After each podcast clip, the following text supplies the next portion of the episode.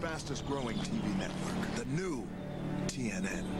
Falling faster in my car. Time to take her home, her dizzy head is constantly. Time to take her ride, it leaves today, no conversation. Time to take her home, her dizzy head is constantly. Time to wait too long, to wait too long, to wait too long. Pop Culture Addicts, welcome back to the new TNN podcast feed. It's time for a brand new episode of Ringman, the show here on the new TNN where we talk about professional wrestling. My name is Johnny C, and thank you so much for tuning in for this one, as it's really the grandiest of daddies of them all, if you will. Because today we're going to talk about a show that gets a lot of heat, baby. It should have gotten a lot of heat, though, right? I mean, it's the culmination, as the American Pie assistant coach would say, of the NWO storyline's first iteration. So that means we're talking about Starrcade 1997, a show that I honestly don't know that I've ever watched in its entirety. Of course, the legends of this show sort of obscure the view. And I'm not trying to sound like Dusty Rhodes, but hear me out. Everybody who's listening to this show is probably an existing pro wrestling fan, most likely aware of the controversy / dare I say, fuck up that was Starrcade 1997, okay? But I'm not here to assume that's the case. I'm coming into this thing with an open eye because really, and right from the get-go of the show, which, I'm not ready to get into the opening shots of the show or anything quite yet, but right from the get-go, I just want to tell you, I'm impressed by what WCW's putting on my television screen. And that's not something that I am one to say about WCW very frequently, okay? So they certainly had the right setup going on for an event of this magnitude. And it really was an event of this magnitude. The Sting saga, has been going since Fall Brawl 1996 in terms of him being a he's a third-party candidate, Tony Schiavone. Sting, he's been in the rafters trying to get your vote for the third party. He's been a fucking, what's the word I'm looking for? A free agent, if you will. God, what? I'm not trying to sound like Dusty Rhodes, but you got to remember, I just watched a 3-hour show with Dusty Rhodes on it, if you will.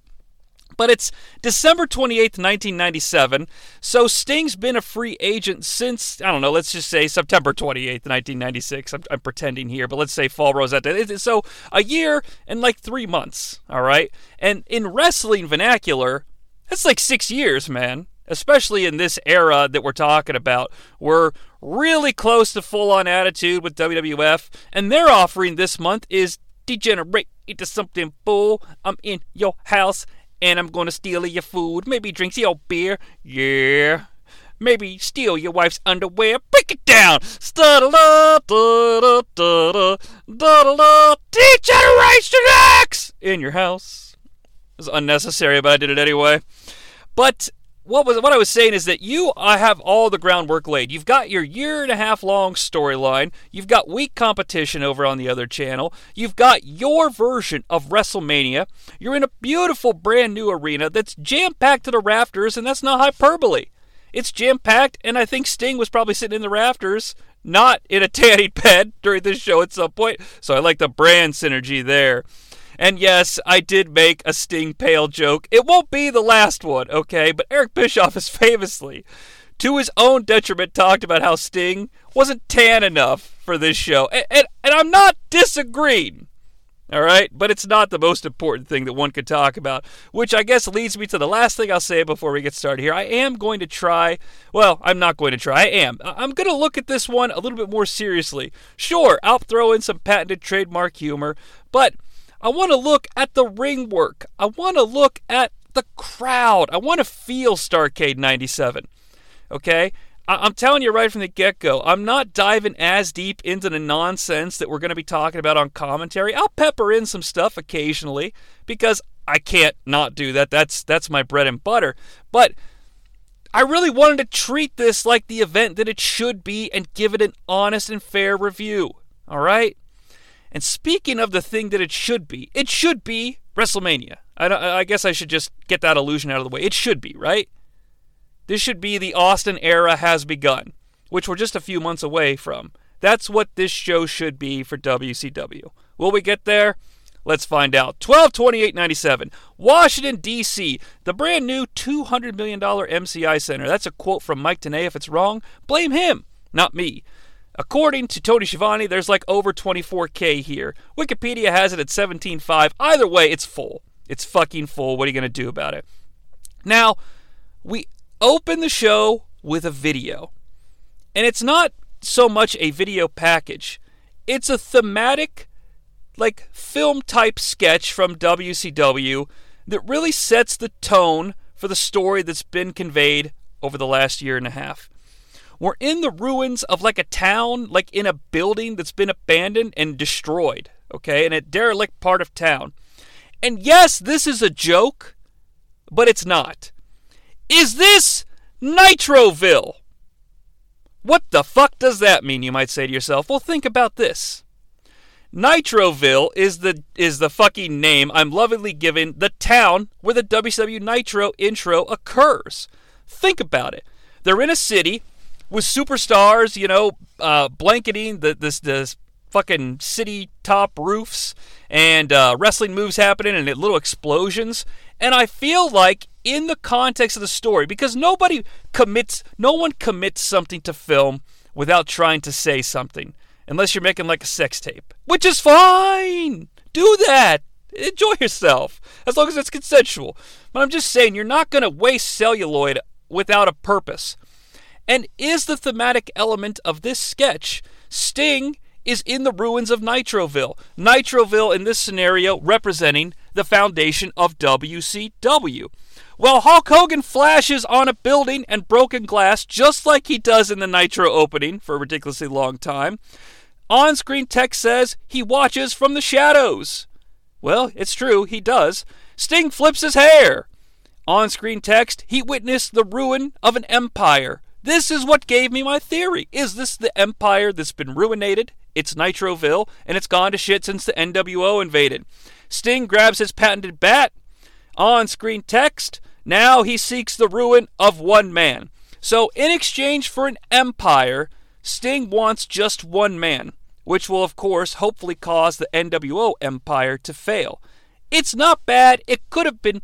I mean, let's not kid ourselves. If Vince has a hold of this storyline and these larger-than-life characters, he's putting together something Oscar-worthy. Well, maybe not Oscar-worthy. Maybe Saturn Award-worthy? Maybe not Saturn Award. Maybe, like, a thumbs up on a YouTube video award-worthy? Sure, that's what we'll go with. We zoom into Sting's eye, where the Starrcade 97 logo rests, and now we're in the arena with some pyro. Lots of fans here. Lots of enthusiastic fans, WCW fans, NWO fans. And these fans are a big part of this show. God love them. They stick with stuff. But will they stick the entire time? We'll try to track that. All right. The pyro ignites. I'm looking at some of these 1997ites in the crowd, and I'm like, holy shit, that guy looks just like Rey Mysterio, because he's wearing a Rey Mysterio mask. Holy shit, that is Rey Mysterio. We'll talk about it. Tony, Dusty, and Mike today are on the call at the desk. Where's the brain, man? Where is Bobby Heenan? I'm immediately disappointed. All right? I'll try to fill in the gaps here. Apparently, the week before on Nitro, the NWO took over the broadcast booth, and they forced Tenay to be on commentary with them, and Bobby sort of was like, sure, I'll commentate for you. They make it sound like Bobby the Brain Heenan is waiting to see who wins tonight's semi-main event. The semi-main event of tonight's show is for control of Nitro. You've got an NWO representative taking on a WCW representative, and whomever wins, that team gets to control Nitro. So the storyline here is Brain sort of like not choosing sides, and so Tenay gets the call to the big show. And yes, I'm masking the participants in the semi-main event. There's no need to, because this show was a long time ago. Not even in a galaxy far away. I mean, you can access it, the information, whenever you want. But sure, I'm hiding it back just for a smidge. When Mike Tenay is introduced by Tony Schiavone, here we go, shenanigans, even though I promised I wouldn't. Mike Tenay looks incredibly horny for Tony Schiavone, and that's fine. It's just not something I expected to see. They let us know there's already some controversy surrounding the main event. Well, fuck. They don't even know, all right? But it is, surprisingly, controversy surrounding who's going to referee the main event. Tenay lets us know that the WCW Championship Committee will put the names of all the WCW referees into a hat. A hat? I mean, you couldn't think of a better way to describe this, because now I'm literally just picturing all the referees standing in a circle and J.J. Dillon with a hat. A fucking hat off of Ralphus's head pulling out a goddamn name. Talk about official and proper and thematic and just larger than life. But JJ will choose the referee out of a hat later tonight. Dusty wants to talk, but Tony cuts him off so we can show WCW wrestlers in the crowd. One of the ongoing storylines throughout this evening is that WCW has finally united together as one. And those individuals who are on the WCW roster that are not booked on the show are watching from the crowd like some jabronis that had to pay for a ticket. Now, it blows my mind some of the folks that we get camera shots of, not because they don't deserve to be seen on camera, but I'm thinking, why are they not performing in the ring on camera? Rey Mysterio, mentioned. Rey's hanging out with Glacier. Okay, Glacier, you don't deserve to be here. But the Harlem Heat are pedestrians this evening. Oh, pedestrian's a walker. The fuck's the word I'm looking for? Spectators this evening. There you go. Use take two. Sonny Ono here as well. That's Tony Schiavone's like, even Sonny Ono is here. Like he's surprised. Like, oh, I can't believe that fucker came. Disco Inferno, the world television champion. Well, he's made it to TV. In a great fucking, sketch that I want to see, TV champion Disco Inferno is sitting next to Kanyon. However, Kanyon is portraying Mortis, masked superstar and arch-nemesis of Glacier. Of course, Mortis is wearing his patented mask the entire night, and I'd love to hear the conversations. Hi, Disco Inferno. Can you open my mask hole so I can get a sip of this soda? I'm Mortis, by the way. Behind them, Ultimo Dragon, not on the card. Greg the Hammer Valentine, you're here? You have a contract? Good for you, man. Behind them, Barry Darso. Now, most of the WCW superstars are seated near the entranceway. However, we do get a shot of one loser who's in not bad seats, but for the purposes of the gag, I'm going to call them the cheap seats. And that's Hugh Morris, all alone, all by himself, not with a ringside seat. Now that Tony's done talking about this, he's ready to give control of the program to Dusty Rhodes so Dusty can say some intro stuff. Tony immediately regrets this. Dusty, even though he's one of the world's greatest talkers, rambles for like a minute and gets lost in thought quite a bit. Destiny, from the time that you want to be a great athlete, leads you to a final place, if you will. As Dusty rambles, Tony looks annoyed, but he also looks panicked on his face, but he's perfectly still, like he's afraid to move lest something happen. He's just like, oh my god, friends, he needs to shut up so we can get moving. They're yelling at me in my headset. Please, please, Dusty, stop talking. I have to move on or they're going to kill my family. Dusty, please. After Dusty's done, he ends with a dynamite. We need to tie these horses to the post and walk in through these swinging doors because there's a fight about to break out right here with Starcade. As soon as he says Starcade, Dean Malenko's music starts, so they were just waiting for him to finish. Our first match is getting set up. Tony lets us know that the WCW has received a press release from the NWO indicating Kevin Nash will not be on site tonight. A press release? Really? And this press release isn't very informative because Tony's like, all we know, fans, is that Kevin Nash is not here. We'll talk about it in his segment. The crowd is amazing. It's a spectacle to behold and truly an accomplishment for WCW. Lots of NWO fans, lots of WCW fans. I feel like even the NWO fans want Sting to win tonight. Dean Malenko is waiting for his opponent. Well, a knockoff of Lowrider hits, and it's Eddie Guerrero! Woo! As Eddie makes his entrance, we get a good shot of the Starcade setup. It's a good entrance. I love the black and gray color themes on the Starrcade logo and on the ring mat tonight.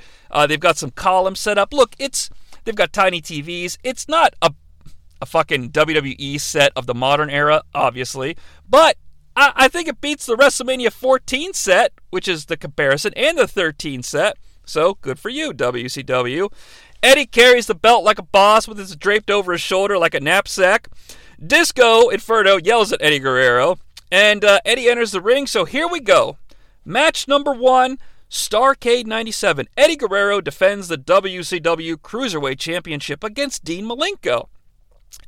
Right away, Eddie Guerrero uses Charles Robinson as a human shield, and we get some chain wrestling. It devolves quickly, though, into fisticuffs, and the announcers are talking about who will be the referee in the main event tonight. Dusty points out that there's a tweener in the building! A tweener. It's Bret the Hitman Hart that Dusty's talking about. He'll be the referee in the semi-main event, and he's a tweener, because we don't know, is he WCW or NWO?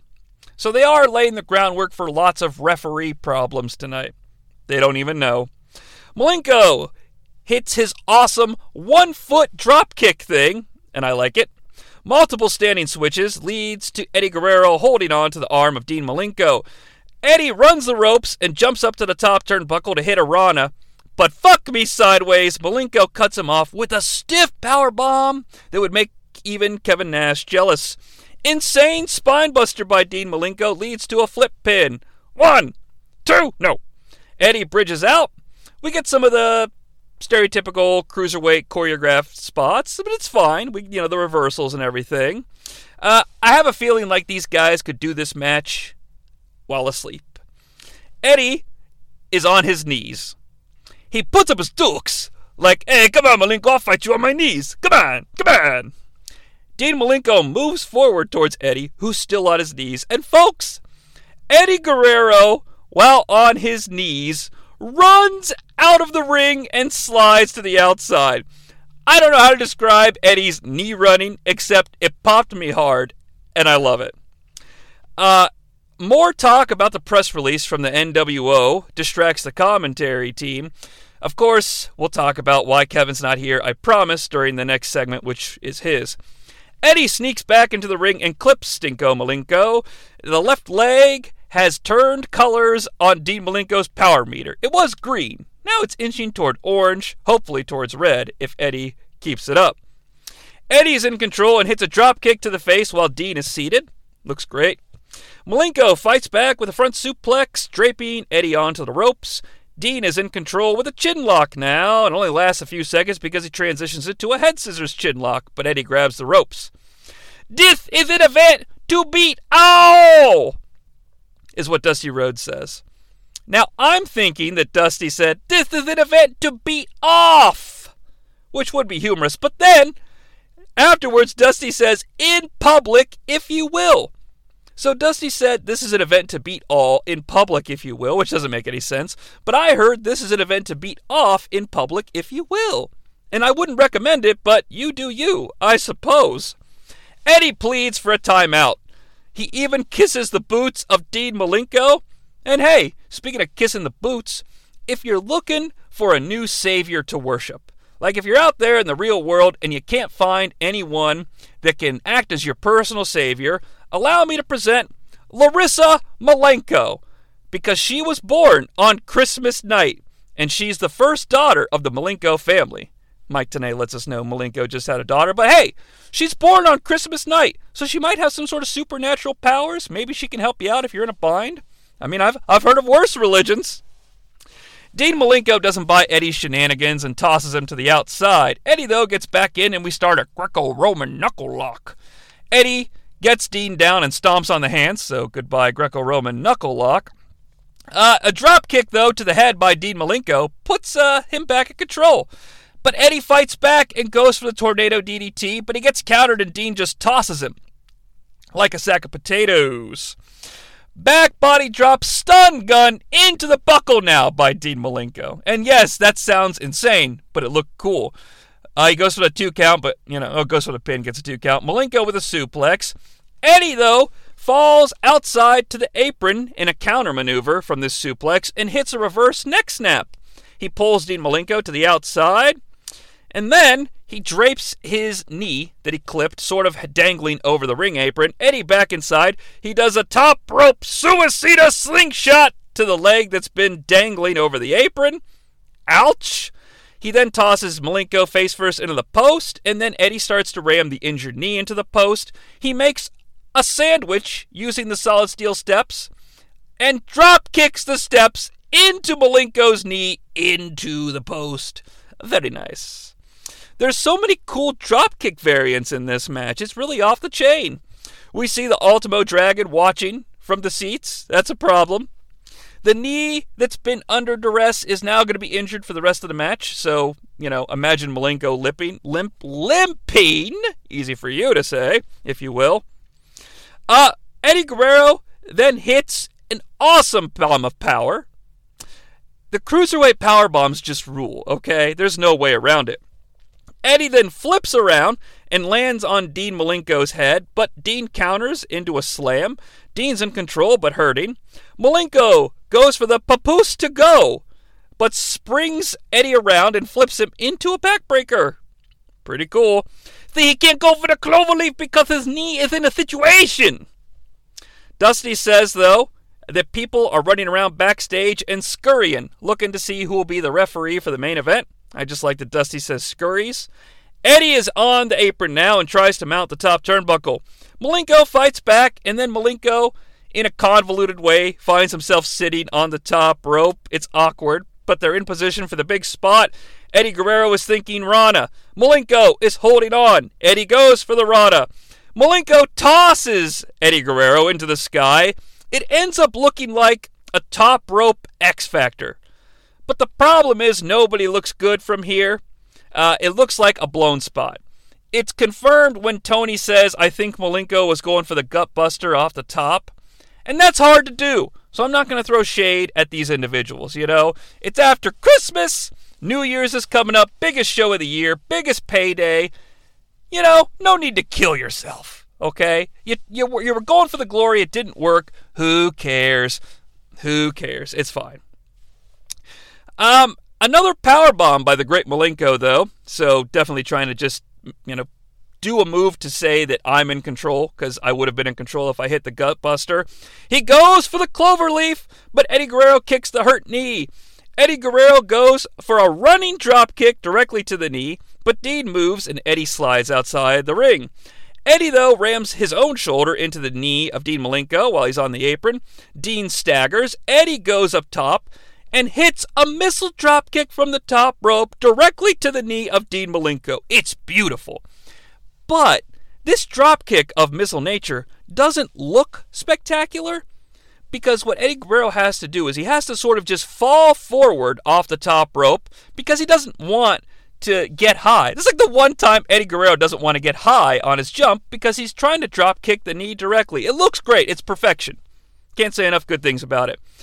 Malenko is down on his back. Eddie sprints over to the opposite top turnbuckle, hits the Frogger to the knee. 1, 2, 3. Very nice.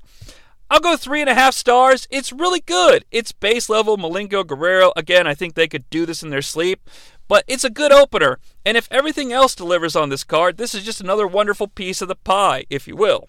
At this point, though, it's time for the next segment to start heading our way, so cue the voiceover guy, the biggest, big new world order. Here comes Scott Hall. He's got a WCW Tag Team Championship belt, but he's not actually one half of the tag champions, so whatever. I'll say this, though, about Mr. Hall. He looks great.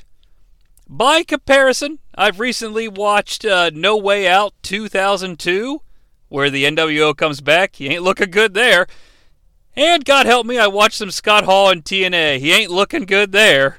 But here, he's got the hair completely slicked back, and regardless of whether you like it or not, he does have the perfectly pieced out one strand of hair hanging down in front of his face, and he just looks great.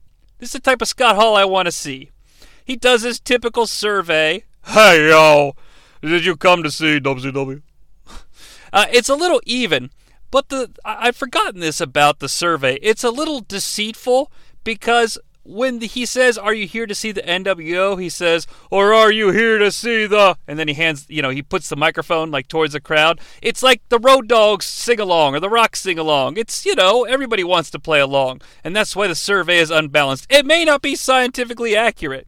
And I don't know if there's been any studies done on these surveys and their accuracy levels, but that's my 2 cents. So he's here to support the NWO in Hollywood, but he's also going to be keeping a watchful eye on the main event because he's going to be facing the winner at Super Brawl because he won World War III. That's the good news, but he's also got some... I'm afraid Scott Hall has got some bad news. He tells the crowd that Nash isn't here tonight. Woo, there's a chorus of boos. So we might as well get into it. This is the night when Kevin Nash had some issues with his heart. It was rhythmically challenged or perhaps out of sync, and there was some sort of a minor heart attack scenario, if you will. I believe him! Okay, well, I don't know what happened. I don't know if it was indigestion or the fucking hangover or what. But, I'll give Nash the benefit of the doubt, and here's why. And ask yourself this question. Do you believe that Kevin Nash would miss the opportunity to receive a payout of this magnitude voluntarily? If you don't, then I think we're on the same page.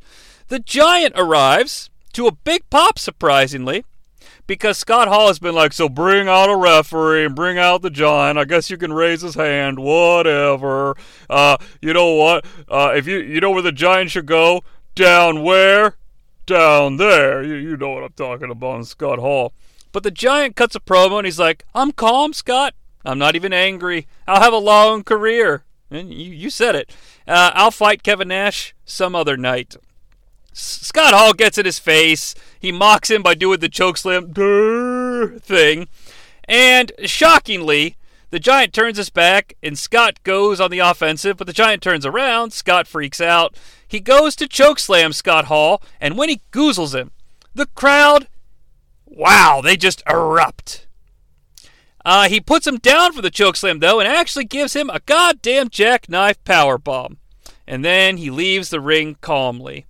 Survey says the Giant just whipped him.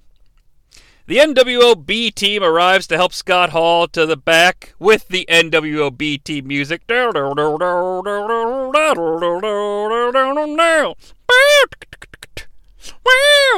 And I'll pause here because Scott Hall leaves.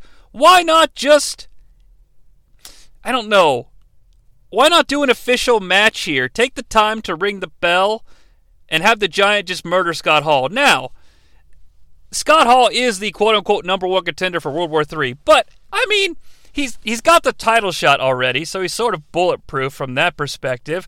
Plus, he's coming out here in his street clothes, not expecting to wrestle. If you ring the bell, okay, you at least give the crowd the opportunity to believe they've gotten what they paid for to a certain extent. But the bell is never rung, and thus ends the battle for giantism here in WCW. Now, as I said, Scott Hall goes to the back. Vincent and Scott Norton are the NWOB team that came to his rescue. They're here for a tag team matchup because David Pinzer's like, introducing Scott Norton, Vincent, and Conan. Wait, Conan? Boo. But where is he? He's not here. I don't see him. And trust me, if Conan is in the vicinity, you're going to know he's around because he won't stop talking about what he had for lunch. I had a fruit salad with strawberries and cranberries, blueberries, blackberries, red berries, mint berry crunch. I had some crunch berries. Are there any other types of berries? No, I think we're good on that one. But out comes the opponents for the evening, WCW Tag Team Champions, the Steiner Brothers, with manager Ted DiBiase and Ray Traylor. Jesus Christ, that's a team. Scott is inflated to the point of popping. I don't really understand the reasoning to give the Steiners a mouthpiece. Like, I like Ted DiBiase as much as the next guy, and I get the narrative reason, but I don't think Ted ever really added anything to the presentation. Ray Traylor, of course, was kicked out of the NWO or quit, whatever, it doesn't matter, along with DiBiase, so that at least makes sense. But this is obviously supposed to be a six-man, but where is the sixth man? Scott Norton's like, hold on a minute, here he comes. He does the NWO point to the entrance, and the real NWO theme starts. But it's not the NWO theme we all know and love. It's one of their variants because we hear, ooh yeah. It's the Macho Man Randy Savage with a very on fire Miss Elizabeth. Now my first reaction is, awesome. What a fucking substitution. Savage for Conan. But then my fucking brain kicked in and I was like, you're telling me Savage wasn't booked on this show? What the fuck? I mean, that's more egregious than the WCW guys in the audience, in my opinion, because this is Randy Savage. All right? That's just my opinion. Tony's like, quite a substitute, I must say! Yeah, no shit. This is the bomb, if you will, this thing that's been laid out right on us. No one in our industry has been a part of big events like this man, the Macho Man Randy Savage, except for Hollywood Hogan. Because Dusty has to realize who his master is. That's right, brother. You better say I'm bigger than Macho Man. Tony claims that the NWO is allowed to make this substitution as a result of their victory at Fall Brawl 1996. Now, I like the callback. I like the fact that this is rooted in reality, but is it too much? Because what Tony's doing is, I don't know if this is an ad lib or not, but it explains away this situation perfectly fine. However, it might accidentally create problems for other scenarios, you know? Like if you're watching a movie, a big fucking Justice League movie, and at the end of the day, everybody's dead, and the Flash is like, wait a minute, I can run so fast, I can go back in time and fix all this. That's perfectly fine.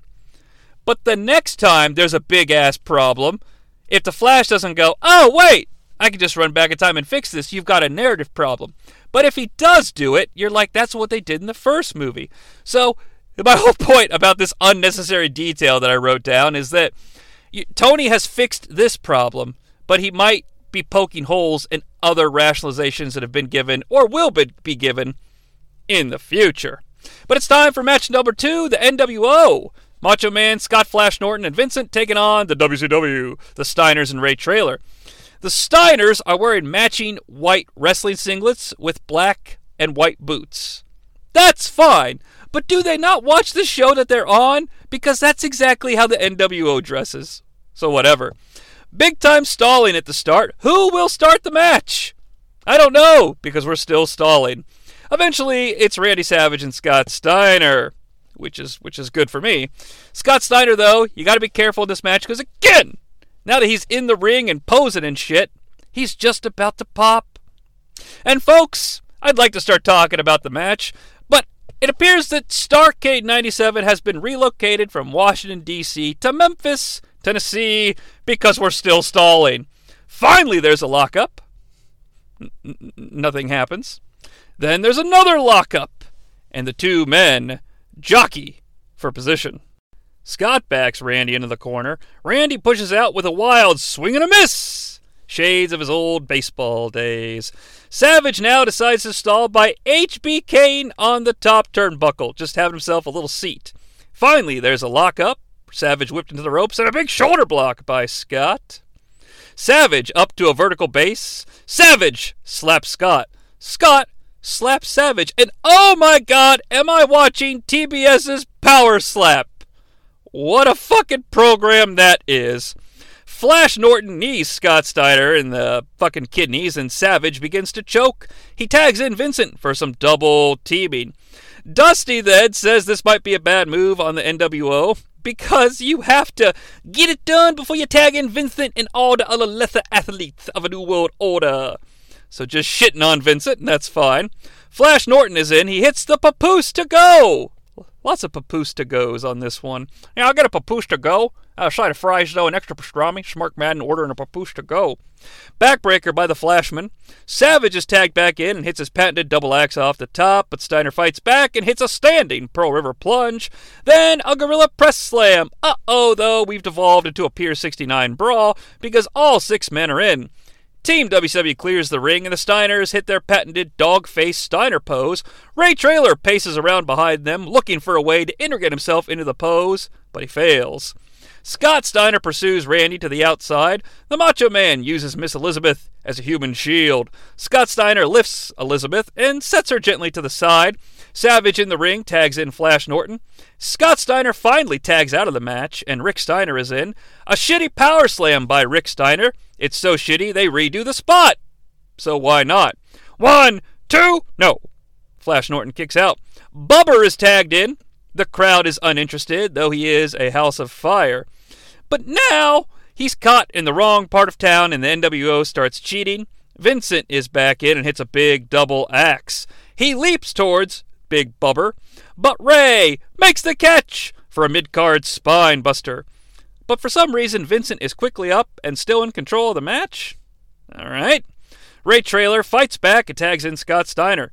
Vincent, at this point, appears to be the heel in peril because they beat on him for like 2.5 minutes. And I'm falling asleep. Eventually, Vincent tags Flash.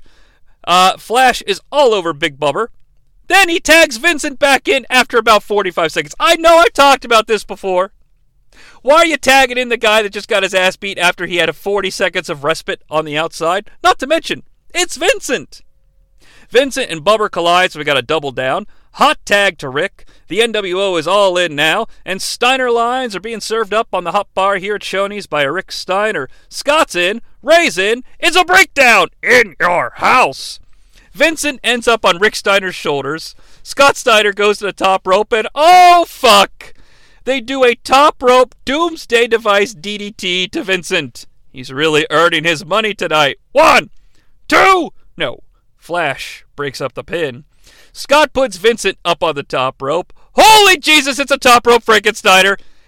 Upon delivery, the top rope Frankensteiner, Tenay yells, "Take that, Ray Jr.!" I mean, wouldn't you be on Ray's side, Tenay? That's kind of your bread and butter. Savage breaks up the pin attempt. Scott Steiner puts Savage in a seated position on the top rope. Scott's going for the Frankensteiner, it looks like. But the referee is having a conversation with Ted DiBiase about, I don't know, junk bonds, maybe? That's a money thing. Scott Flash Norton grabs Scott Steiner from behind and does the electric chair drop. Savage is still on the top rope, so he stands. He poses. He hits the big elbow to a big pop in the 1, 2, 3. The NWO wins it. I mean, did you expect the NWO to lose? I mean, it was Randy Savage in there. And, well, I guess if they lost, Vincent would have eaten the pinfall. But, come on. I guess I'll give the match 2 stars. Now, before you come after me, it was bad, okay? But remember, I do everything's 2.5 unless you're better or worse. This was worse, so I slide it down to 2 because there's way too much Vincent. But I did like seeing Randy out here. On his way out, Randy makes sure to, be insane and threaten to do his patented jabbed, rabid punches to the fans at ringside, and that's fine. But the NWO exits the scene, the WCW exits the scene, and it's time to talk to Mean Gene. And I think that rhymed! Yeah, I love it when a plan comes together. Gene, of course, wants to talk hotline. And, so do I. WWE has got to have the tapes, right? I mean, if not, who's got the tapes to all the hotline stuff? All this shit that's been around for the years between WCW and WWF, all these superstar line hotline shit, like, you want to make some money, okay? Hire some intern to go through the fucking shit and cut together, like, 1 month from 1 year. Let's just start with January 1993, for the fuck of it. Release a podcast and sell advertisements because I guarantee you will shoot to the top of the ranks of sports-based podcasts. Now, not enough money to be made in podcasts, you say? Okay, fine. Put it on the network. But then you have to add a visual component to it and someone has to do more work. I'm just saying, you can find a way to profit off of this shit to this very day. People will do it. People will come. They'll listen. I'll listen. Maybe I won't even fast forward to the commercials. Gene tells us that all the WCW stars are here, including some you don't know about. You'll be shocked to learn their identities. Call the hotline at 1-900-909-9900. Now, James J. Dillon, head of the WCW Championship Committee, you pulled the name out of the hat for the referee. Who is going to be the referee in charge for the main event of Sting and Hollywood Hogan? Nick Patrick. James J. Dillon, I'm appalled. He's the laziest counter of all time. In fact, he might be even more lazy than Randy Anderson, because at least Randy Anderson would leap over two combatants, fall to the ground, and make a 1, 2, 3 count. In fact, Randy Anderson is so keyed in that when he leaps and lands, he will indicate that when his landing is indeed the 1 of the 3 count. So it's jump, land, 2, 3. Nick Patrick is very lazy. And what's with that thing he does with his hand and his wrist in between each count? It's like 1, wiggle, wiggle, wiggle, wiggle, wiggle, wiggle, wiggle, 2, wiggle, wiggle, wiggle, wiggle, wiggle, wiggle, wiggle, 3, Nick Patrick rings the bell for the 1, 2, 3. James J. Dillon, however, is sure that since Nick Patrick came back from his suspension, all of his referee calls have been on the level, and the match will be fine. Speaking of matches, holy moly, here comes William Goldberg. Now, I have not looked at the WCW Starrcade 97 card. I didn't do that before I watched it. So I'm very happy here to see Bill Goldberg. I'm also very pleased and very surprised, but it makes sense to have him on the biggest show of the year, the biggest show of all time, I suppose. In July of 98, he's going to be the man. So we can look back at his Starrcade 97 performance and say, hey, look, we should have known all the way back at Starrcade that he was going to be the man because he killed some dude in 30 seconds. On the biggest show of the year. Now, you wouldn't know that Bill Goldberg is going to be a big star because the commentary team just wants to talk about Nick Patrick. Mike Tenay says he's having flashbacks now to Nick Patrick as the NWO referee. So does that indicate that Mike Tenay was on the receiving end of being in an NWO video when Nick Patrick was wearing the gimpy referee mask? What'd they do to you, Tenay? Show me on the doll where they touched you. Hey, the flock is here sitting at ringside. Kidman appears to be itchy as he's scratching his body. Here comes Goldberg's opponent. Oh, God! It's Steve Mongo McMichael. Upon seeing Mongo, Dusty Rhodes says, "My homeboy, yeah!" All right, fine. I guess that makes Mongo the babyface and Goldberg the heel. Whatever. Apparently, this match was supposed to take place in World War III, but Mongo attacked Goldberg with a pipe, and it didn't happen. Goldberg meets Mongo in the aisle, and according to Dusty Rhodes, they are throwing some leather, because they're punching. They brawl until Bill Goldberg fireman carries Mongo into the ring and sets up a table against the steel post outside. He enters the ring, and the bell rings, so here we go. There's a big Goldberg chant for the beginning, but it doesn't match the cadence of the Goldberg chant we will soon know. And here's what I mean by that. The crowd's like, Goldberg, Goldberg, Goldberg. And it's just a section of the crowd. But some people are digging it. So it's a fast chant. It's not. Lots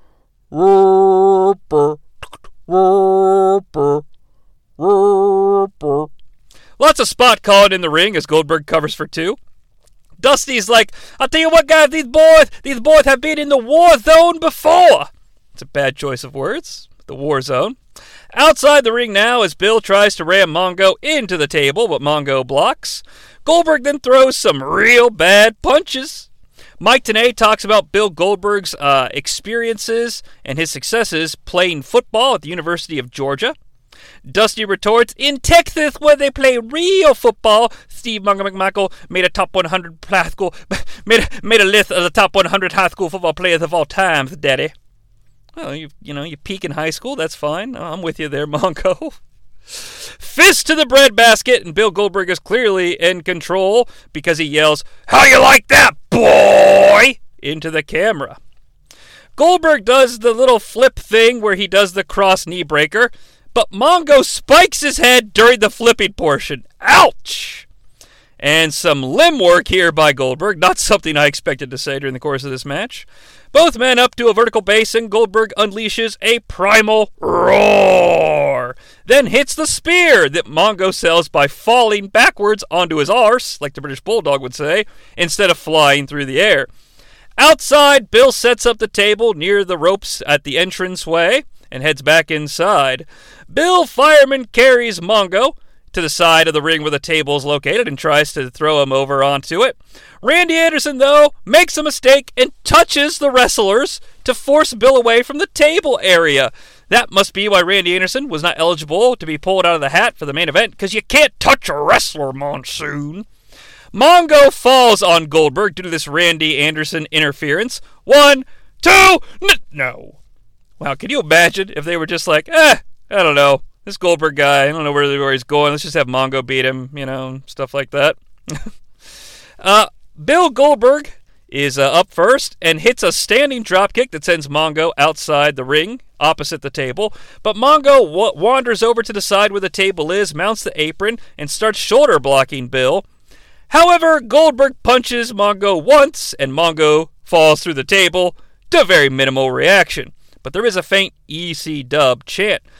Goldberg goes outside, rolls Mongo in the ring. Mongo stands right up and, kicks Goldberg as he enters the ring. So what was the point of the table? Mongo lifts Goldberg for the tombstone, drops him halfway. I guess that's the story. My back hurts. Goldberg stands up, hits the jackhammer, float over, suplex, and pin for the 1, 2, 3. 0 stars! It's dumb. There's no logic to the injury shit. There's no logic to the table use, and it's so dumb. It's such a dumb use of Goldberg. 2 minutes at the most. We do, however, get a nice crowd shot as we transition to our next encounter. Out comes Raven to no music.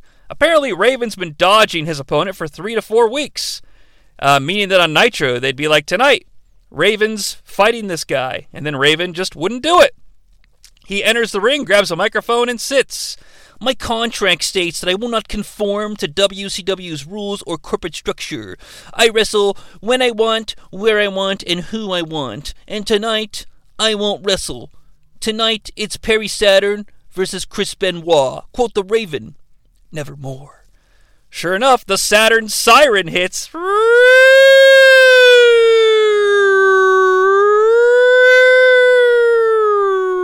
And out comes Perry Saturn with hair. Schiavone is like, we haven't seen the flock tonight. Well, we have. I pointed out that Kidman was itchy earlier, but that's fine. Out comes, according to Tony, the buzzsaw Chris Benoit. You guys remember that, Nick? What the fuck, Tony? Benoit has a microphone. Oh, God. All right, Raven. Quote the crippler, no more. I don't look at reality through any veil. Nor do I see the truth through any veil. It is what it is. Things are what they are. I am who I am. When I rest in reason. When I move with passion. And there's nothing I feel more passionate about than inflicting pain on the Raven. And when he says Raven, it sounds like Rado. The way Stu Hart would say it, the Raven. Helen, look at the backyard. There's a raven in the tree. I've seen ravens in the trees, Stu. Yeah, but look underneath the tree. There's a Rhino. It looks like the Rhino's going to fight that Raven. Saturn attacks and the bell rings. So match number 4, Chris Benoit versus Perry Saturn. It's off to a fast pace because Benoit is, fast. And he hits sick chops in the corner. Woo, says the crowd. Saturn locks into sleeper, but no! Jawbreaker counter by Chris Benoit with more chops that sound really painful. Raven is watching at ringside. I guess he has a management license here in our nation's capital. Dusty Rhodes finds an excuse to say the word soliloquy, so I'm happy. Saturn's now in control with a punch-kick-based offense. They fuck up a spot where Saturn is doing a little gut kick, and Chris Benoit is supposed to catch his foot, so they redo it. And Benoit hits a dragon screw leg whip, according to Tony. Kidman is now up on the apron.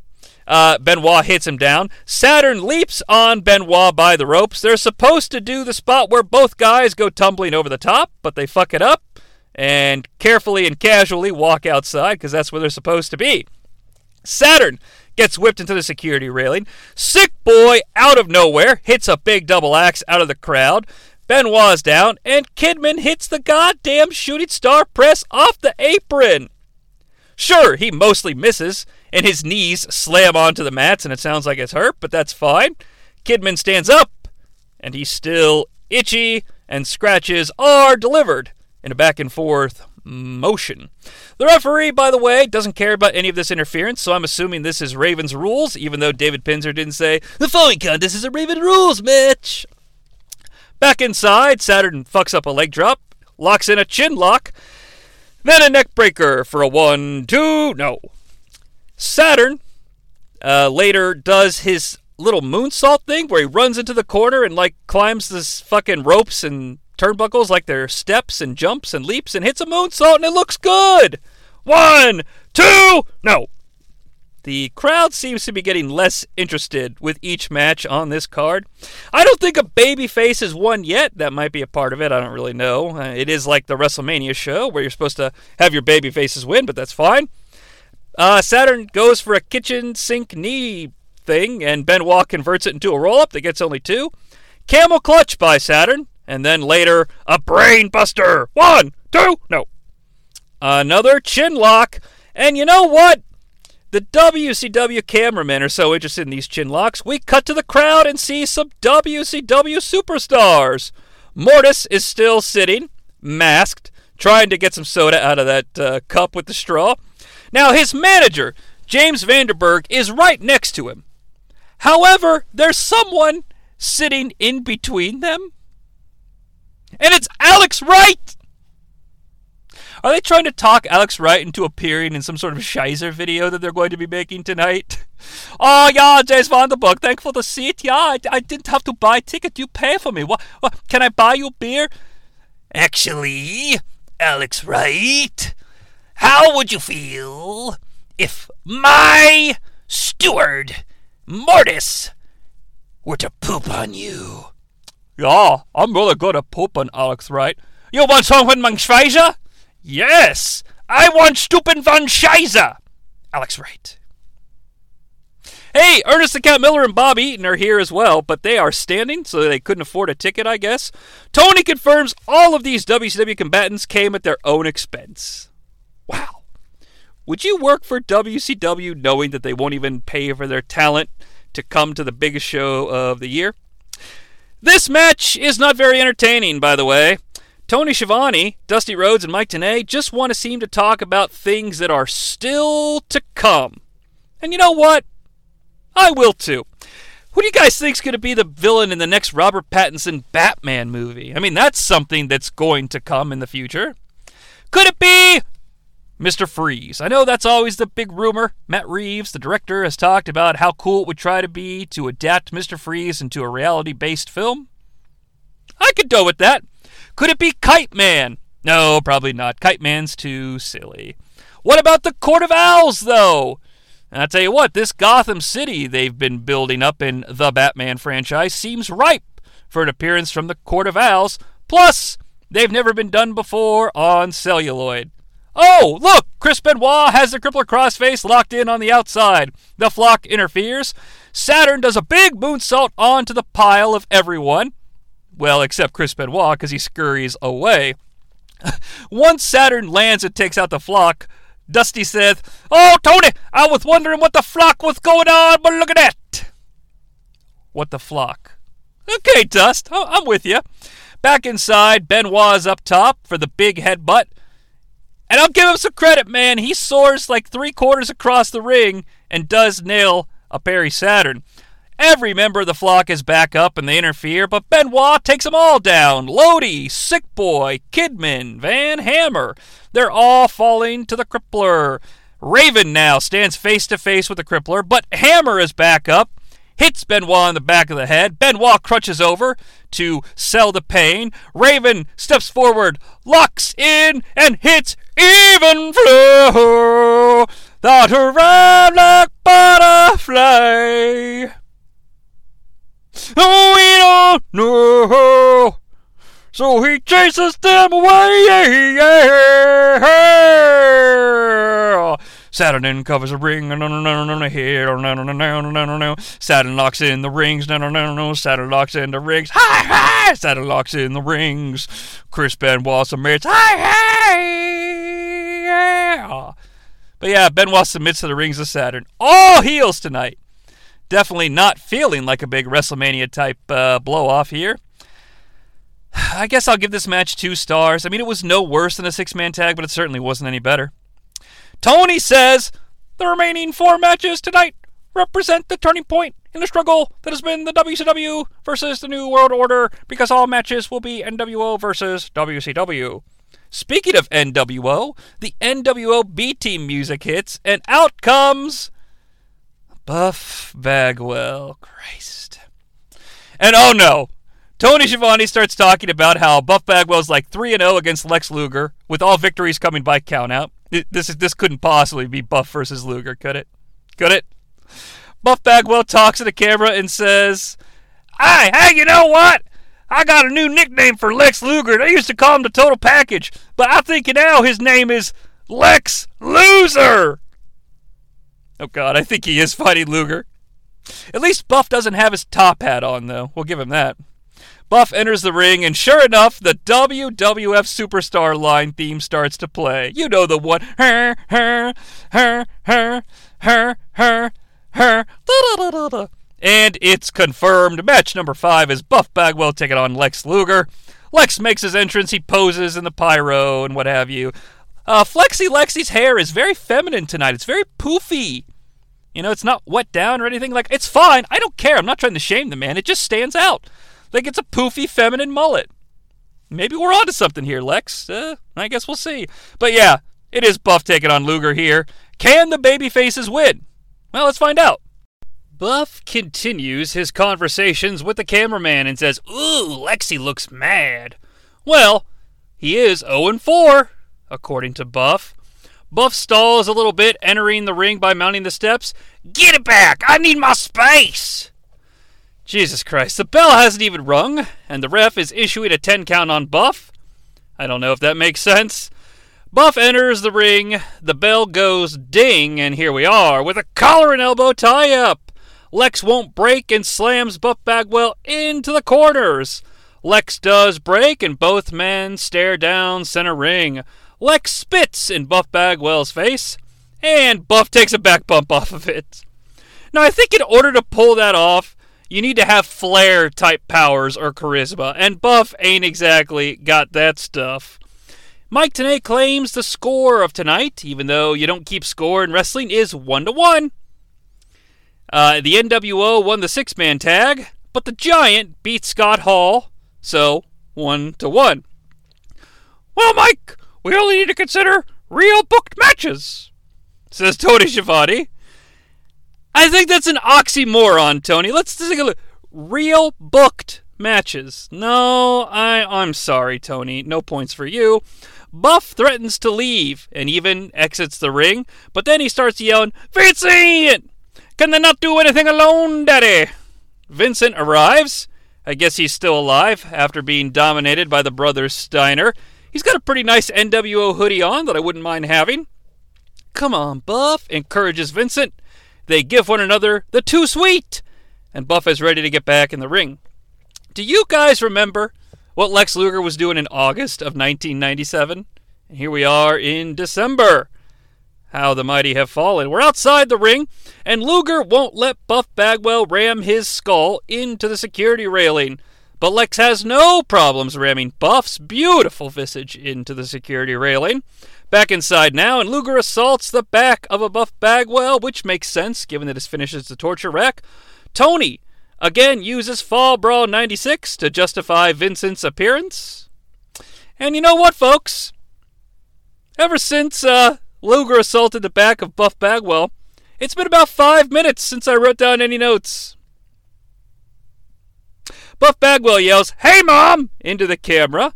And you know that Judy got a lot out of that. The big topics of conversation on commentary are Sting and Monday Nitro. A chinlock by Buff Bagwell. The camera finds Booker T and Stevie Ray in the crowd watching, trying to stay awake. Booker T talks to the camera. I wonder what he said. I'm sure if they would have kept the camera on Stevie a little bit longer, he would have said, "Why am I sitting here in the crowd, Tony?"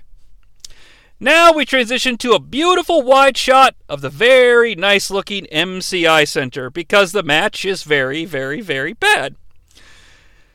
Dusty Rhodes lets us know that earlier today, he saw fans lined up around the building that had tickets. They're so excited to get to the arena. They had their tickets and they didn't care, Daddy Mac. They lined up to get into the arena and watching WCW What a Big Boys play. They've been lined up since 12, adds Mike Tenay. I didn't write it down there, Iron Mike, but I'm glad that you did. A big lariato by Buff Bagwell, for those that care. Buff locks in a reverse chin lock. The crowd hits us with a big LOD chant. Well, I mean, it sounded like LOD. I don't know what the hell they were saying. Luger, though, shakes his arm, trying to find power from this LOD chant. He does, and he breaks the hold. Charges at Buff, but eats a kitchen sink knee driver. Lex fights back. He Irish whips Buff. Buff ducks a clothesline, and a sleeper! Locked in by Buff Bagwell. Dead in the center of the ring here at Starrcade. However, Hogan Piper, this is not. A side suplex, and Lex breaks free. It's a double down. Buff Bagwell's up, Luger still down. Buff gets some momentum from the ropes and goes for a big Ultimate Warrior splash. Luger raises the knees. He's up to a vertical base, and he starts pontificating with a frenzy. Fists of ow and ah by Lex Luger. Luger hits his own lariato, and the crowd is awake. Go on, rock him! Woohoo! Say it again, Daddy. Rock him! Vincent eats the fist of a Lex Luger. Luger then uses the illegal steel plate forearm. He signals for the rack, but no. A telling moment here. This match is bad, okay? When Luger does his little rack motion, though, the crowd pops huge and they all stand up. They're ready for it. And I don't say that they're ready for this to end. I do think they're ready to see Lex hit the rack. Luger, though, doesn't go for the rack. He hits a big vertical suplex. Vincent goes up to the top rope. Vincent, haven't you not learned your lesson from tonight's endeavors? Luger tosses Vince onto Buff. A big double noggin knocker. Vincent is out. Rack signal again delivered by Luger, but instead Luger backs Buff into the corner with punches and kicks. The referee doesn't like that Lex Luger is using illegal closed fists. Luger turns around to confirm with Billy Silverman that is the official ruling. Buff Bagwell knees Flexi Lexi, and he tackles a Billy Silverman who's down from the pain. Power slam by Lex Luger. He gives the rack signal again. Dusty has had enough. Don't F me again, just do it! And he does. He locks in a torture rack. There's no referee present, and the crowd is mild. The Macho Man runs in. He nails Lex Luger, but Luger fights back and press slams the Macho Man Randy Savage, signals for the rack again. Sure enough, the Macho Man goes up for the torture rack. Savage is visibly submitting, but here comes Scott Flash Norton, hits the patented Stone Cold Steve Austin little gut kick. He then hits Lex Luger with what's described by Tony Schiavone as a dog leash. Flash helps referee Billy Silverman gets up, smacks his face like, "Hey, Billy, wake up." And wouldn't you know, Buff Bagwell was on top of Lex Luger for the 1, 2, 3. Buff Bagwell wins the match. Again, the heels are winning all the matches here. Miss Elizabeth runs from the backstage area to the entrance to check on the Macho Man Randy Savage. I repeat, Miss Elizabeth runs. Okay? Oh, that's terrible. Speaking of terrible, like I've said before, I start matches at 2.5, and then you win or you lose. This match, a full negative 2.5 stars. They went all the way down. I saw it, and I wanted to kill myself. This match was like 15 goddamn minutes. And that's the problem here, that the time contributes a lot to the ranking being so low. It's the longest match we fucking had. We see a replay of Lex Luger's suplex. Dusty Rhodes calls it the coupe of grass instead of the coup de grace. So I guess it's 2-0, NWO up top. And hey, speaking of the new world order, the real NWO theme starts. I guess it's time for the U.S. title match. The reigning defending champion of the United States is NWO member Kurt Hennig. I suppose that makes sense for a wrestler of Kurt's stature, but this is the WCW Kurt Hennig variant we're talking about. His opponent, self-high-five, Page Dallas Diamond it is. In a big bummer, though, here, PDD arrives wearing his Karl Malone DDP shirt. Now, what the fuck does that mean? When DDP was teaming with Karl Malone, he was on the second wave of his DDP t-shirt, which is like a diamond with his face in the middle. And that's too bad. I love his first shirt. And you know what? The first shirt with the DDP and the diamond on the back says self-high-five. Trivia note for my actual existence. The first time I ever met my wife, I was wearing the original Diamond Dallas Page shirt. And I want to tell you, folks, DDP wasn't the only one saying, bang! There was no need for a self-high-five that night for good old Johnny C. DDP dis shirts instead of dis robes. He's wearing some light denim and rib tape. I was not wearing light denim and rib tape with my DDP shirt, but that's fine. A massive DDP chant starts and the bell rings, so match 6 for the United States title, Kurt Hennig defending against Diamond Dallas Page.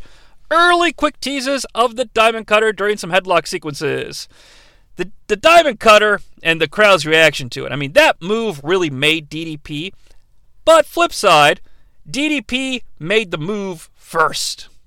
Does that make sense? Do you see what I'm going for there? Kurt Hennig goes after the ribs. Shocking. They exchange headlock takeovers, including a cool leaping headlock by DDP. I can't really describe it, but I promise it was cool. And hey, for some reason during this headlock exchange, Dusty Rhodes said, Mortal Kombat! Let me give you the contextual nature. They were talking about DDP having the rib tape, as he usually does, and Dusty's all like, well, the ribs of Diamond Dallas Page can't heal because it's constantly engaged in some Mortal Kombat, baby. Then, Dusty offers these words of wisdom. Hey, boys, how about the SWO? Silence. And Dusty explains, you know, the Sting World Order, daddy. The Sting World Order. Hennig is bumping around for DDP, and that's nice. Kurt gets tossed outside. Dallas pursues and gets him back in the ring, but Kurt Hennig takes advantage and stun guns the throat of Diamond Dallas Page. Shortly after that, DDP gets tossed to the outside and kicks a camera and the cameraman. Ouch. DDP eats the steps. Kurt Hennig goes and slides into the ring to break the count for reasons, because he's the champion. DDP gets back in, and Kurt rips up the rib tape. I hear a boring chant. Oh, that's too bad. Dusty Rhodes says, Fandango! And then he talks about the NWO roster of superstars. I had to rewind it because I thought he said Rasta. You know, like, I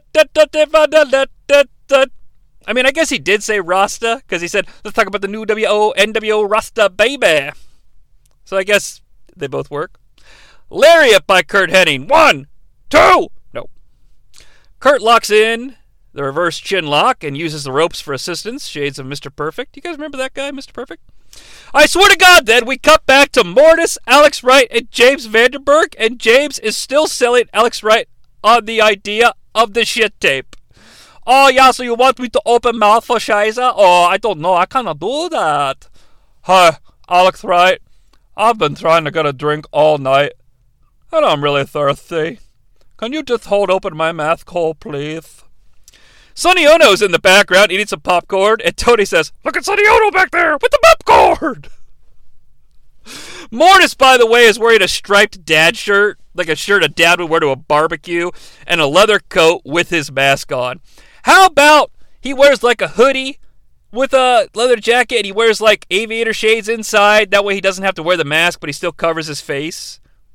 What happens next? Oh, DDP is at a chin lock. He breaks out of it using a stunner, but Hennig doesn't sell it and punches him in the skull. Both men are up, and we have a slugfest. A right cross sends Kurt Hennig flying over the top. Then DDP channels AEW superstar Refnx with a slingshot body block. The two men fight into the crowd. Hennig's bumping all over. Both guys get back inside at the count of 9. DDP then posts the dick of a Kurt Hennig. Perfect, hit the post, Monsoon. Oh, I'm Mike, what you call that, a Huthankanrana or a Danicum lately.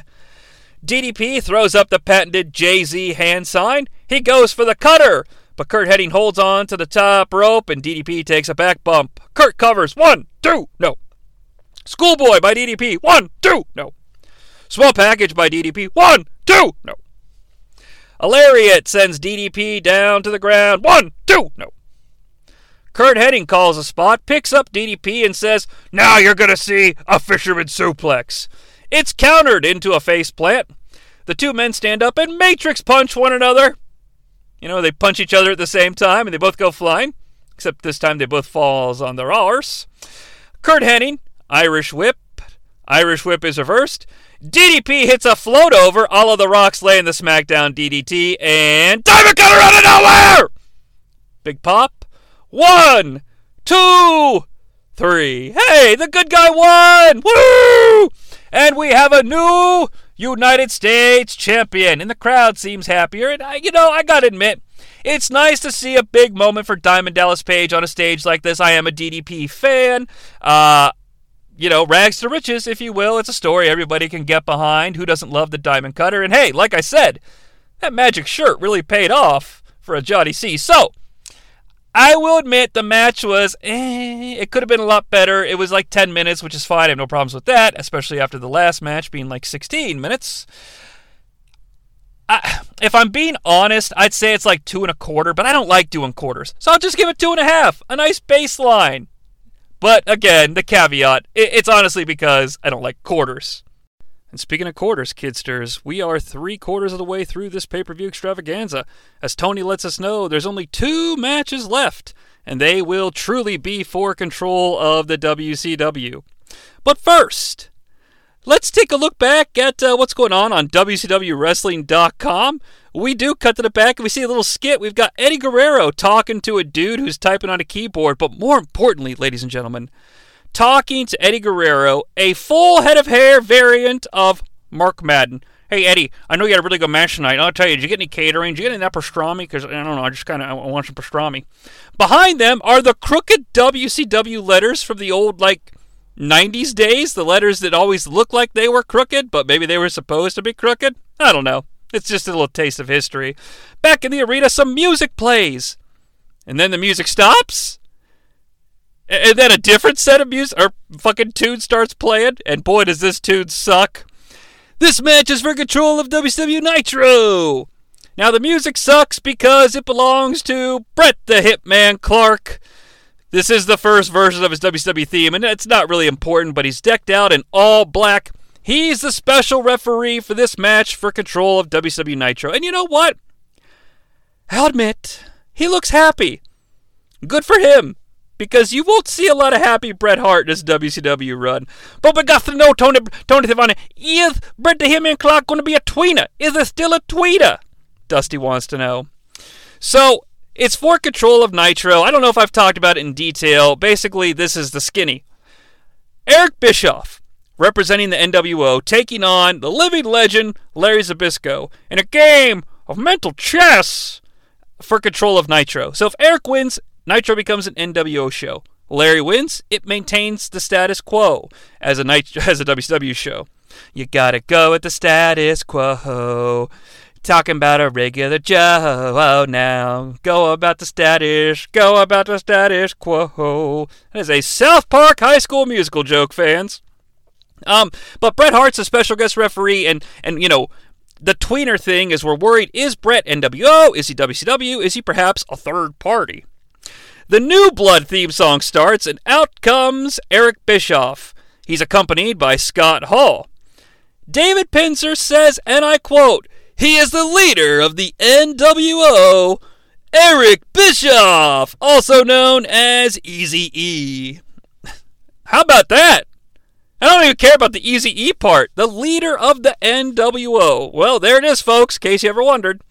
Eric is shirtless with a backwards hat, some black karate pants, and a leather coat. He immediately tosses off the hat into the crowd. Well, there's a nice souvenir for someone. He gets a real tough guy stone-faced glare into the camera, then enters the ring and flashes some double peace signs. Shades of Richard Nixon, but he's doing the whole, I love you. I love you guys.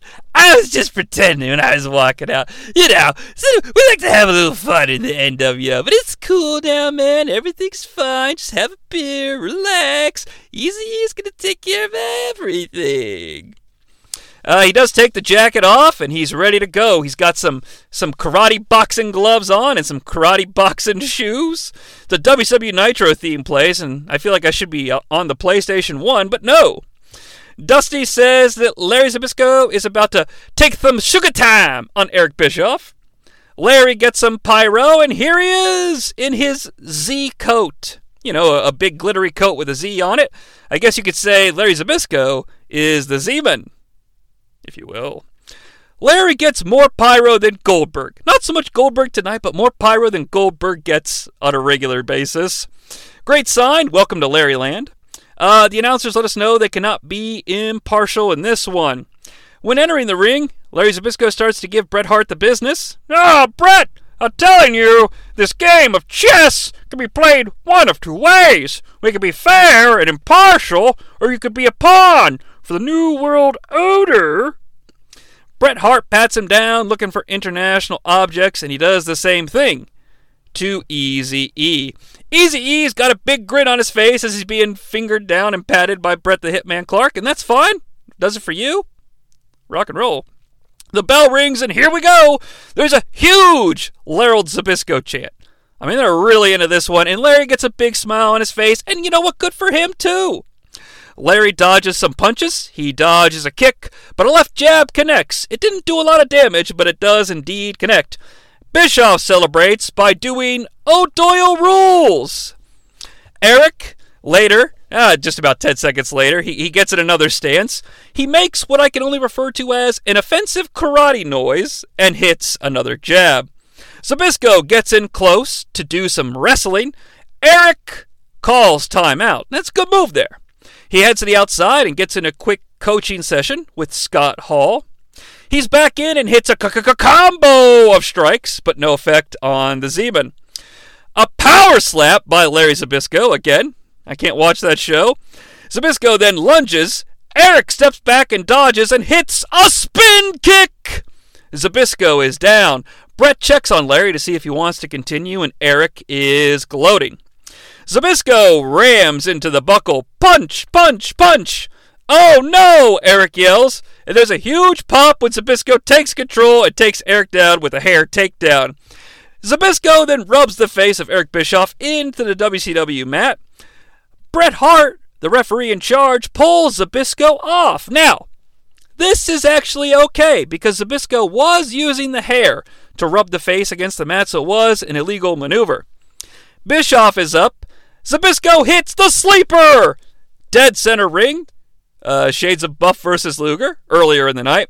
But Bret breaks up the sleeper hold. And you know what? Good on you, Bret, I will say. Because I've been in the wars of sports entertainment, and I could see Zbyszko was tucking that bottom hand a little too close to the neck muscles, causing a blatant choke, Jess. It's true. A short arm scissor takedown into a leg scissor, and Bischoff is screaming for his mama. Scott Hall tells Bret Hart that this leg scissors is a choke. Bret, you know, not one to believe a Scott Hall, because Scott Hall would say anything to protect his man. That being said, though, Bret gets in a little bit closer and confirms this leg scissor head vice is a choke. And so the hold is broken. Zbyszko stands up and yells, "What?" and gets in the face of Bret Hart. But he turns around to catch Bischoff with a scoop slam.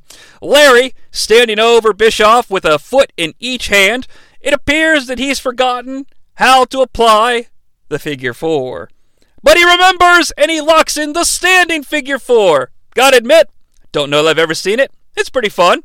Bischoff gets a rope break, but Larry pulls him off and continues to work the leg. Bischoff creates separation and slides out. Zbyszko pursues. Bischoff is thrown arm first into the solid steel post. I should add, he's thrown arm first into the solid steel post very poorly. Bret gets in Zbyszko's face on the outside, telling him they need to get it back in the ring. You've been wrestling for too long to forget the rules, Larry, he yells. Zbyszko heads outside again, though, with another rule infraction, and tosses Bischoff into the steps. Poorly. Come on, ref, get in there, man. You gotta do something about this. Bischoff gets pulled into the ring by Zbyszko. Zbyszko throws his fist back to strike, but Bret intercepts, and it's a solid move by the referee, and here's why. Okay? In the sport of kings, you cannot allow a closed fist. It's one thing to allow a closed fist and then admonish the competitor, but the problem with that is for the remainder of the match, the person who was on the receiving end of the closed fist is now at a lower stamina stat because they took a face-first strike with a closed fist. So you should intercept a closed fist so it doesn't give an unlawful advantage to the closed fist striker. In my opinion, and it appears that Bret's read the same rule of refereeing book that I have. So, solid move by Bret. All of a sudden, Zbyszko in a little argument with Bret. Zbyszko turns around. Bischoff is back at full strength. Super kick party! Now, Bischoff is limping hard, but he pursues with punch, kick, punch, kick. Yeah! He yells. You know, those primal yells are important to competitors. Eric goes for a paintbrushing-like strike and misses by a country mile, but gets Zbyszko in the corner with jab, jab, jab. Zbyszko's trying desperately to cover up. A big Larry chant. Eric Bischoff lands a haymaker. Bischoff winds up for another one, but Eric appears to have lost a little bit of steam, okay? The punches that he's throwing now don't seem to have much attached to them, okay? And I'm starting to get a little idea in my head. It appears that Zbyszko may have a cunning ruse planned. Eric strikes. Nothing behind it. Eric appears to be running out of breath. Eric strikes again. He appears to be quite fatigued. Zbyszko puts down his dukes. He lets his guard down, if you will. He's at full strength! It appears to have been a rope-a-dope. Zbyszko strikes back with punches and hits a suplex. Larry then goes to ram Eric Bischoff face first into the top turnbuckle. However, Eric Bischoff is too tidy, and the momentum carries Eric straight down face first hard into the middle turnbuckle. I don't think he was expecting that. Bischoff's hair is all disheveled, and he's kind of tiny. And he kind of looks like Teen Wolf, Michael J. Fox, when he's about to transform into the Teen Wolf. Too bad Eric couldn't do that. Bischoff hits a swinging neckbreaker and places Eric Bischoff in the tree of woe. Scott Hall gets up on the apron while Larry is being admonished by Bret Hart for trying to attack an opponent that's tied up in the ropes. Bret pulls Larry out of the corner, and this allows Hall to dig into his pants and pull out what could best be described as an international object. It appears to be some sort of a steel plate. And Hall inserts this steel plate into Eric Bischoff's boot, so we've got a loaded boot scenario. Zbyszko punches Hall, and Bret pulls Zbyszko away again. You cannot strike a licensed manager, and I know he's licensed because I did my homework and found the paper trail. So Larry's a little bit distracted. The Tree of Woe is broken. Eric gets out of it. Wouldn't you know, Eric winds up and hits a lethal steel kick to the face of Larry Zbyszko. Now, fans, at this moment, when Eric Bischoff makes solid steel impact with the face of a cruncher, Larry Zbyszko, the solid steel plate goes flying out of Eric Bischoff's fucking boot. It probably hit someone in the crowd, and it was like, ah! Bret Hart watches the solid steel plate fly into the air like, oh, it's still good, it's still good, it's still good. Shades of a Homer Simpson. Eric celebrates with another O'Doyle rules, but he doesn't make the cover. He runs over to Bret and says, raise my hand. Bret does raise the hand of an Eric Bischoff, but then he punches Bischoff square in the face. What the hell, ref? I was really on your side. You were doing such a great job. Hall steps up like, okay, man, you gonna punch my friend? I'm going to punch you. And he lunges forward with a razor punch. It's blocked. Inverted atomic drop by the Hitman. A Hitman lariat. The crowd is on fire.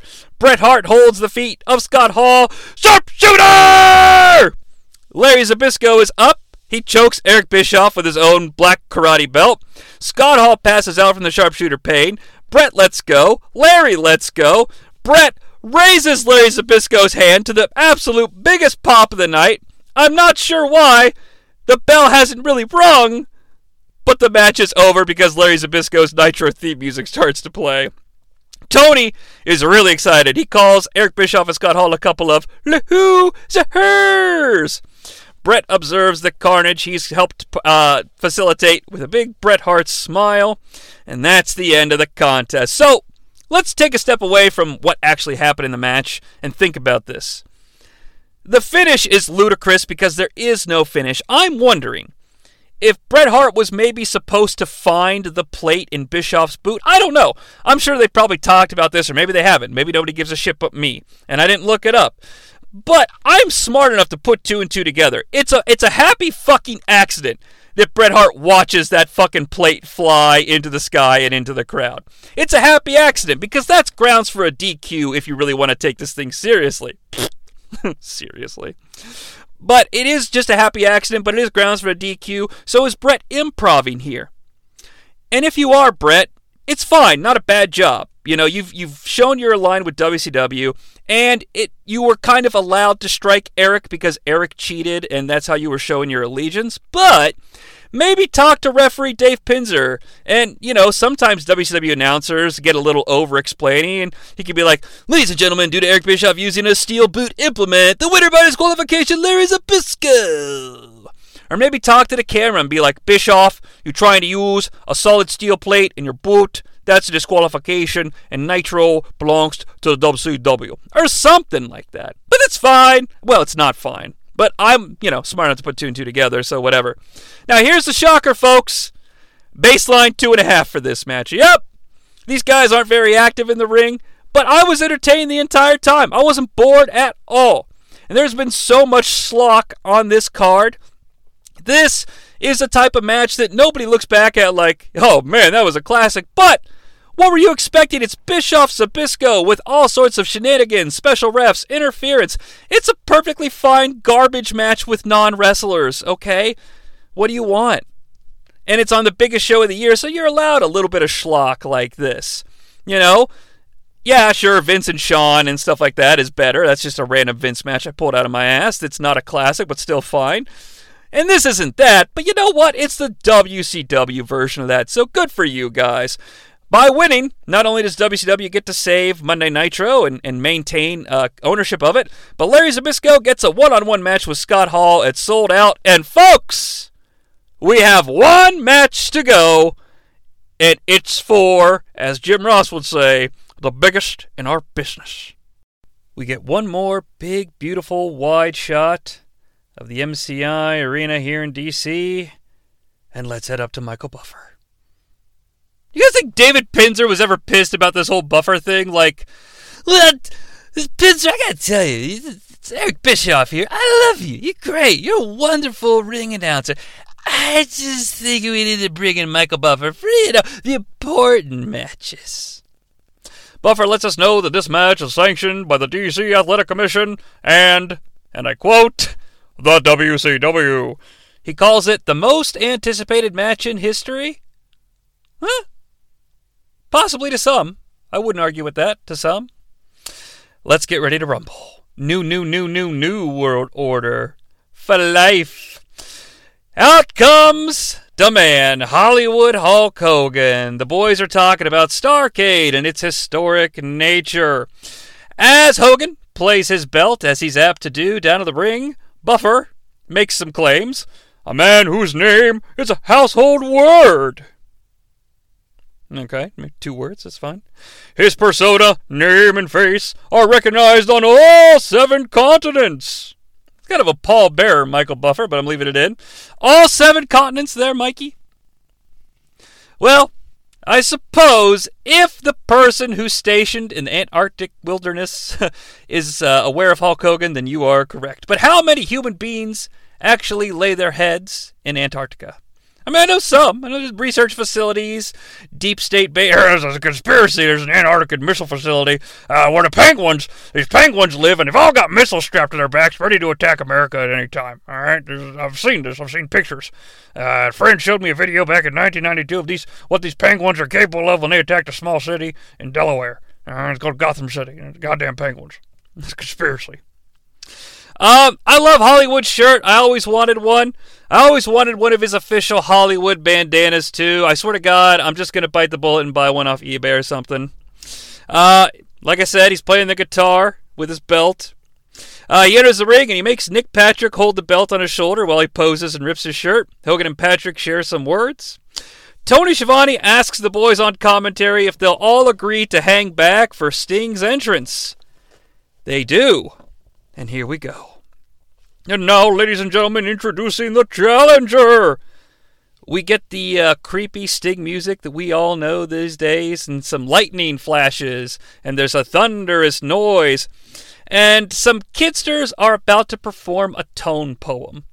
But before I perform the tone poem, I want to let you know that the lightning strikes that were visible in the arena during this tone poem sometimes turned to scorpions and even Sting's face, and it's not a bad visual for the time. And here is the story of the man called Sting. When a man's heart is full of deceit, it burns up, dies, and a dark shadow falls over his soul. From the ashes of a once great man has risen a curse. I kind of like that. That part where I said I kind of like that's not part of the tone poem, by the way. A wrong that must be righted. We look to the skies for a vindicator, someone to strike fear into the black hearts of the sane man who created him. What? The battle between good and evil has begun. Against an army of shadows comes the dark warrior, the purveyor of good, with a voice of silence and a mission of justice. This is Sting. The music stops, and it starts over, but it's slower and more menacing. And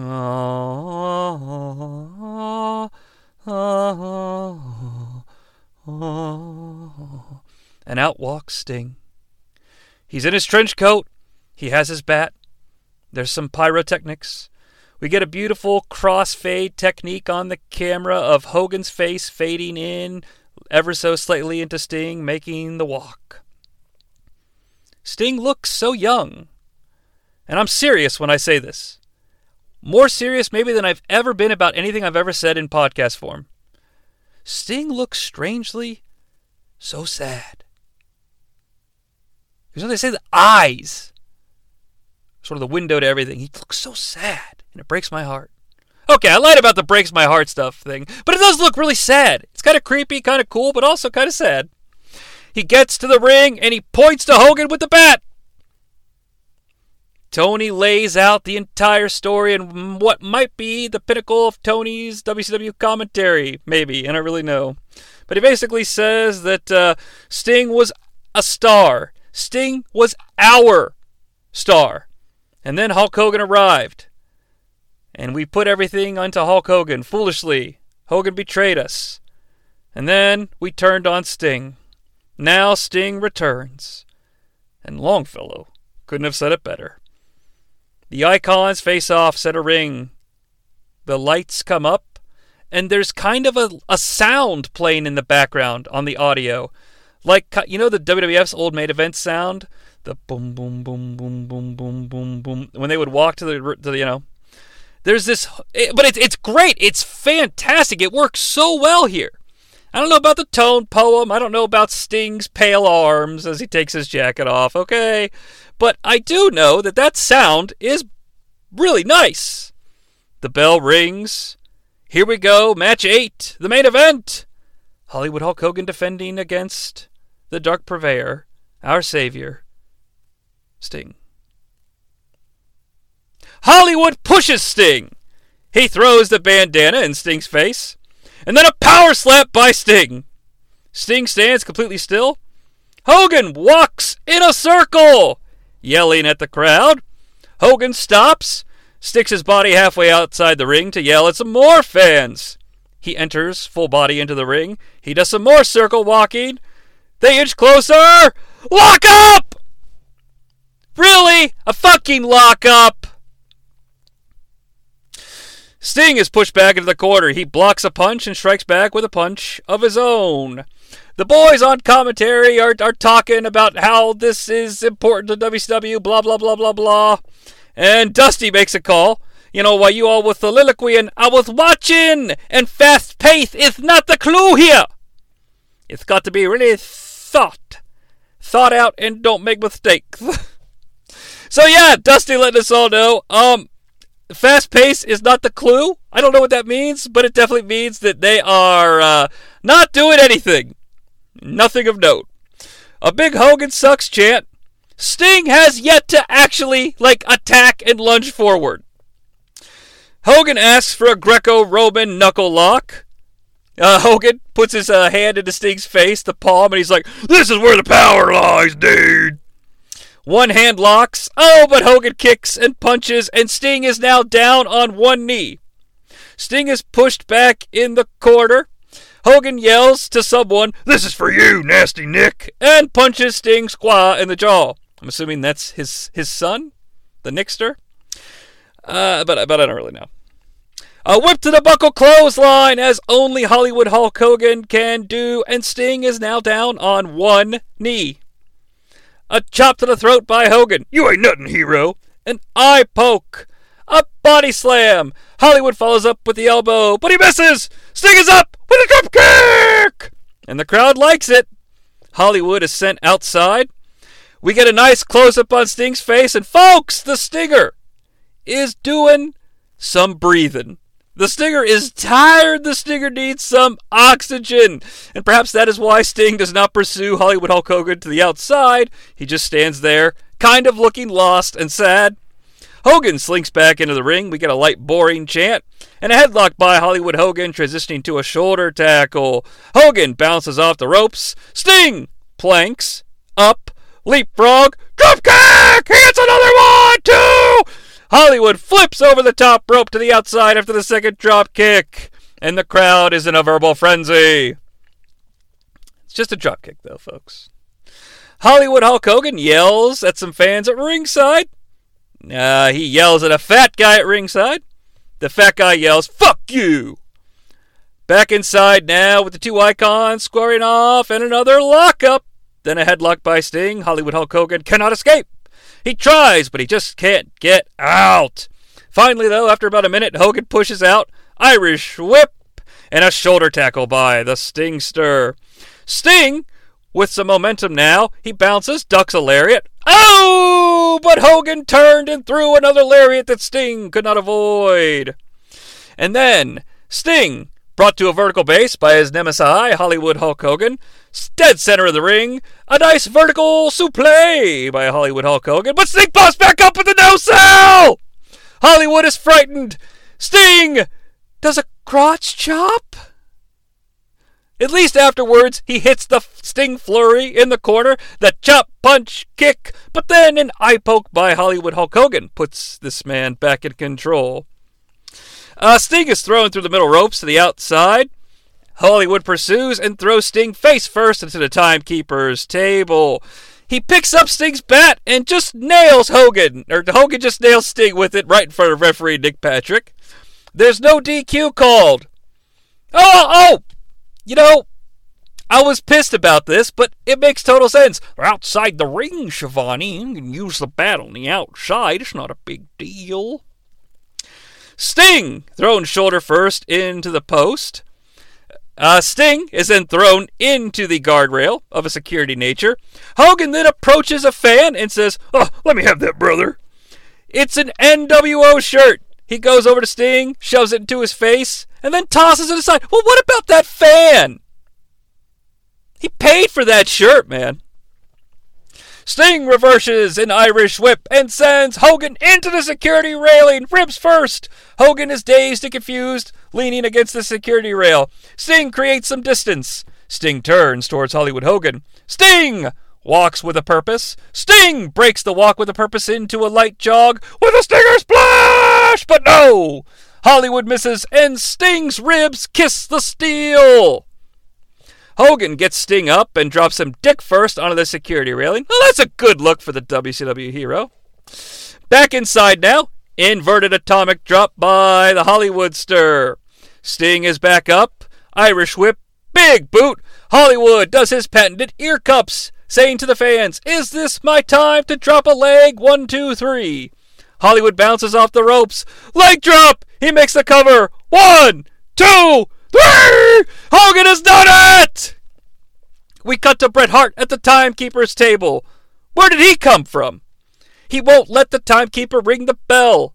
Nick Patrick gives Hollywood Hulk Hogan the belt and leaves as the match is over. Bret Hart grabs a microphone, and they really want to project Bret Hart's words over the house mic, but they don't really quite get it in time. I can hear it. The TV can kind of hear it, but I don't know if the arena can hear it. I said it would never happen again, and it's not going to happen again. Bret Hart then says, "It was a fast count." Pause. Let's rewind a little bit.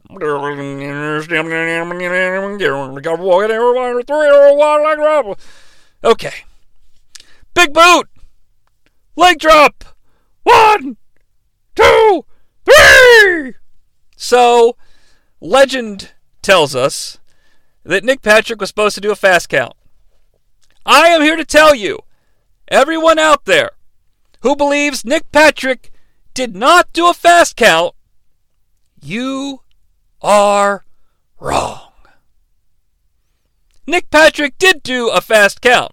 Here's the problem, though. It's only a fast count because Nick Patrick makes the 1, 2, 3 without doing the arm wiggle in between each count of the cadence. Alright? So it's... Now, if Nick Patrick was doing the arm wiggles, it would be... You know, because the wiggle takes time. So it was a fast Nick Patrick count, but Nick needed to realize he needed to translate his normal cadence and sort of make it more like a referee's normal cadence, and then do a fast count on that. Hachi-machi, where were we? Okay, so Hart chases Hollywood, who's trying to leave, throws him back in the ring, then calls for the bell. It rings again, and I guess here we go. As soon as the bell rings, Sting is a house of fucking fire, murders Hogan with his Sting flurries, gets him in the corner, big Stinger Splash, Buff comes out, Flash Norton comes out, Sting destroys him instantly, Stinger Splash number 2. Hogan is down, Sting has a foot in each hand, with no buildup on the back, with no trauma done to Hogan, and I'm not saying I want to see a bunch of limb work in this shit. Sting locks in the Scorpion Deathlock, points at Bret Hart before he turns him. He does turn him. Hogan shakes his head no. Hart is down, ready for the verbal submission. Hogan shakes his head yes. The bell rings, and the crowd is happy. They pop. But I definitely think the pop is deflated based on what has occurred and how this has been delivered to them. Luger enters the ring. Sting shows emotion for the first time in 2 years and jumps into his arms. I actually like that as the first sign of emotion from Sting. It gets lost in all this. It should have been built up. Luger should have sprinted down to the ring, dived in, held at the side of the ring, and let Sting run across and jump into him so everyone could see. But there's so much happening here. There's so much happening here that we can't focus on that. The crowd does pop a little bit more when he does the jump, but think about it. That should be the moment. That should be the moment that's in every video package. The ring fills with WCW personnel. Big Show's there. Fucking Harlem Heat's there. Fit Finley's there. Who else? Oh, Mortis is in the ring, still wearing his mask. In a hilarious moment, if you really watch Mortis the whole time, Glacier walks behind Mortis and tugs at his hair, because, you know, they're nemesis. You can tell this thing's not organized by anybody, because LaParca's dead center ring, just in full view, and that's fine. I don't hate LaParca, but you know he's not getting that spot if someone's, like, blocking this like it's a play. It's going to be like the Steiner Brothers or something. It's a cool sight, though. It is. Sting fights through the crowd and takes the corner. He mounts it with the belt in hand. He then jumps down and hugs La Parka. Well, shit, maybe La Parka should be center ring then. I understood Sting showing the emotion by diving into Luger's arms because he's his best friend they've been separated from for years, but, you know, casually hug La Parka? I don't know. Rey Mysterio is up on Hugh Morris's shoulders. Hacksaw Jim Duggan is in the opposite corner, wearing a tuxedo, waving Old Glory! Sting spikes the camera. He has not spoken in almost 2 years. He hasn't wrestled in almost 2 years. He hasn't seen his friend Lex Luger in 2 years. Well, Sting has wrestled. Sting has become heavyweight champion of the world. He is reunited with his best friend, but he has not spoken. Now, after 2 years, he speaks to all of us. Sever, sever, mamacita! And Sting, for the first time, has something to say! Yeah, he just said, Hashivata Mamacita! And hey, that's fine. But it's also not fine. Okay, it's just not.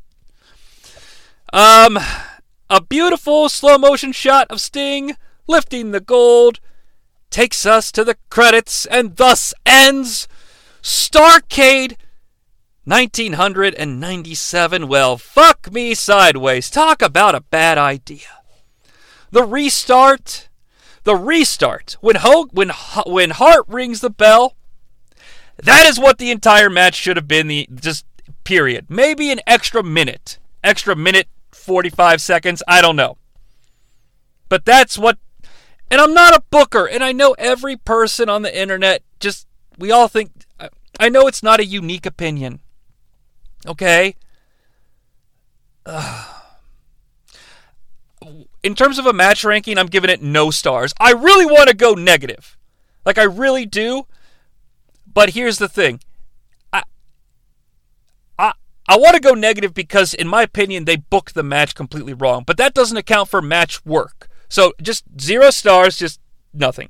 But on the flip side, they deserve no props for this abomination of a match. Okay? And you know what? The whole kind of pay-per-view is really an abomination. I'm wondering if this is Hogan's creative control that the match has to be even, and then Sting just doesn't know what to do with his character, so he just does what he does. But in terms of the whole pay-per-view, this thing is, like, awful. Okay? It's not booked with a card of the magnitude, that should be a show of this nature. You know? It's not worthy of being Starrcade 97 that has the blow-off to the NWO angle. And you know what? People always say this is where the NWO angle should have ended.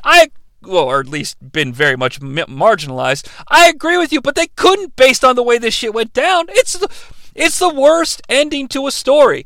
And this is a medium where you control the narrative. And you really just fucked it up. You know, Bischoff likes to, Bischoff and McMahon and all these guys, they talk about, we're making television. And McMahon's, we're going to make movies.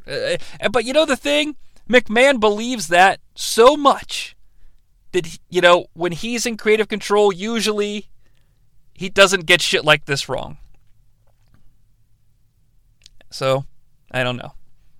It's a mind-numbing decision to do the referee or the ending this way. And why even have Hart come down and do the shit? I know you want to cash in on Montreal and have Bret Hart make an impact. This is not the way. This is anti-Mandalorian. Mandalorian, this is the way? No. This is not the way. I always kind of wanted Sting to come back and they do the whole thing kind of like they did, and then the lights go down, they come up, and he's back with the bleach blonde and like full, like Rufio Sting. But Sting wasn't in no kind of shape for that. So, and I don't know if it would have been a good idea, but I don't know. I always kind of wanted him to go back just once. Never really happened. So, folks, that's going to wrap up this edition of Ringman Starrcade 97, a card that if you would have told me was the card, because, I didn't look at it. I would have said, no, you're reading the wrong card. Make sure there's 2 R's in Starrcade, Goose. That's what I would have said. I said, you're looking at the wrong card. But it was what it was. And the Cruiserweight match was the best match, technically speaking, and it was nothing you couldn't catch any week on Nitro. No disrespect to the late, great Eddie Guerrero or Dean Malenko. I'm just saying. I'm blown away by this show. I'm so glad I watched it. I'm so glad that it stands out like the sore thumb that it is, because I feel like there are so many mishandlings in WCW's history that the fact that they botched the unbotchable has to go down as the most WCW thing in history. Subscribe to the new TNN so you get notified when new content drops. Folks, we're done. I'm Johnny C. A winner is you.